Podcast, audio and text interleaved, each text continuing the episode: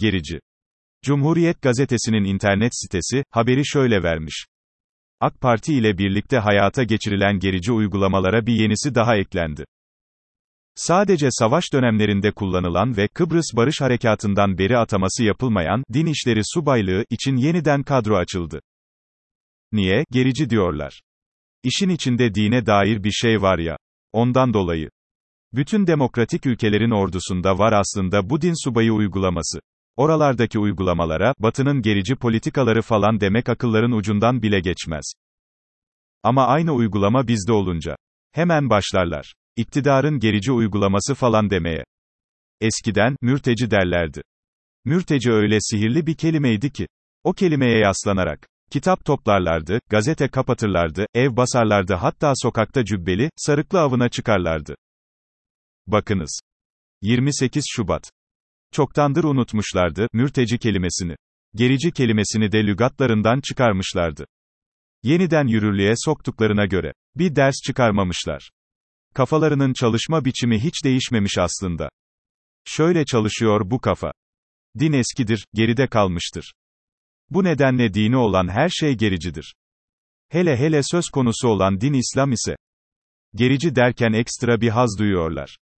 İşte biraz da böyle bir kafaya sahip oldukları için, iktidarın kıyısına bile yaklaşamıyorlar.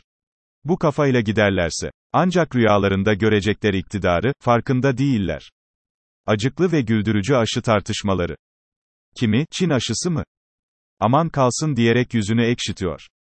Kimi de, aşı ile çip takacaklar abi diyerek bilmiş bilmiş kafa sallıyor. Biri çıkmış, Alman malından şaşmayacaksın aga. Alman yaparsa sağlam yapar diye ahkam kesiyor.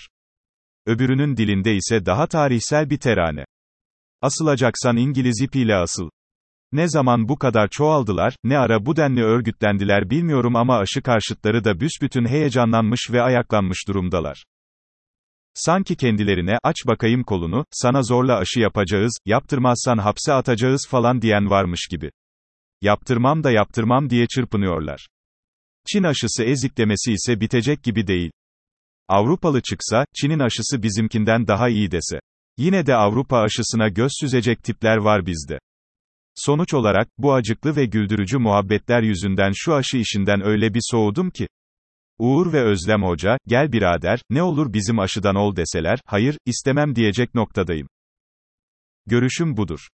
Canlı bir tartışma programında konuklardan biri, infial yaratacak türden çok yanlış bir laf etti. Programın sunucusu, tam bir infial içine girmedi. Diğer konukların itirazı devreye girdi. O itirazlar üzerine de infial yaratacak sözü söyleyen konuk, ben öyle demedim, sözlerim çarpıtıldı türü açıklamalarla yetindi. İçtenlikli bir özür dilemeye bile tenezzül etmedi. Keşke programın sunucusu, böyle diyemezsiniz deseydi. Keşke konuktan program sırasında özür dilenmesi istenseydi. Keşke konuk, ağzımdan çıkanı kulağım duymadı diyebilseydi. Bütün bunlar, yayıncılık açısından sorunlu taraflar. Bu sorunlu tarafların farkında olduğum halde kanala kesilen cezayı da benimsemiyorum. Umarım cezalar yargıdan döner. Sanki azılı bir suçlu yakalamışlar gibi. Esenyurt'ta bir kadıncağız yumurta satmaya çalışıyor. Ekmek parasını çıkaracak. Bir anda Esenyurt'un yaman zabıtaları ortaya çıkıyorlar. Çok azılı bir suçluyu yakalamışlar gibi kadını yakalıyorlar ve kadıncağızın satmaya çalıştığı tüm yumurtaları hunharca kırıyorlar. Etrafta olaya tepki gösterenler oluyor. Zabıtanın onlara karşı tavrı da hoyratça. Görüntüyü izlediğim andan itibaren öfke kontrolüm sıfır. Yumurta fırlatmak istiyorum o zabıtaya. Türk kahvesi günü için 3 şey söyleyeceğim. 1. Türkiye'nin en çok nesini seviyorsun? Bir liste yap deseler. Yapacağım listenin en tepesine Türk kahvesini koyarım. 2. Ben yapamam Türk kahvesini. Makinede bile beceremem. Ama Türk kahvesinin iyisini hemen anlarım. Ve bunu bir meziyet bilirim. 3. Sonuna kadar içemiyorum Türk kahvesini. Seremonisi hoşuma gidiyor. Azıcık içiyorum. Soğuyor. Ve bırakıyorum. Evde yapılacak şeyler. Sıkılmak güzeldir. Sıkılmayı deneyebilirsiniz.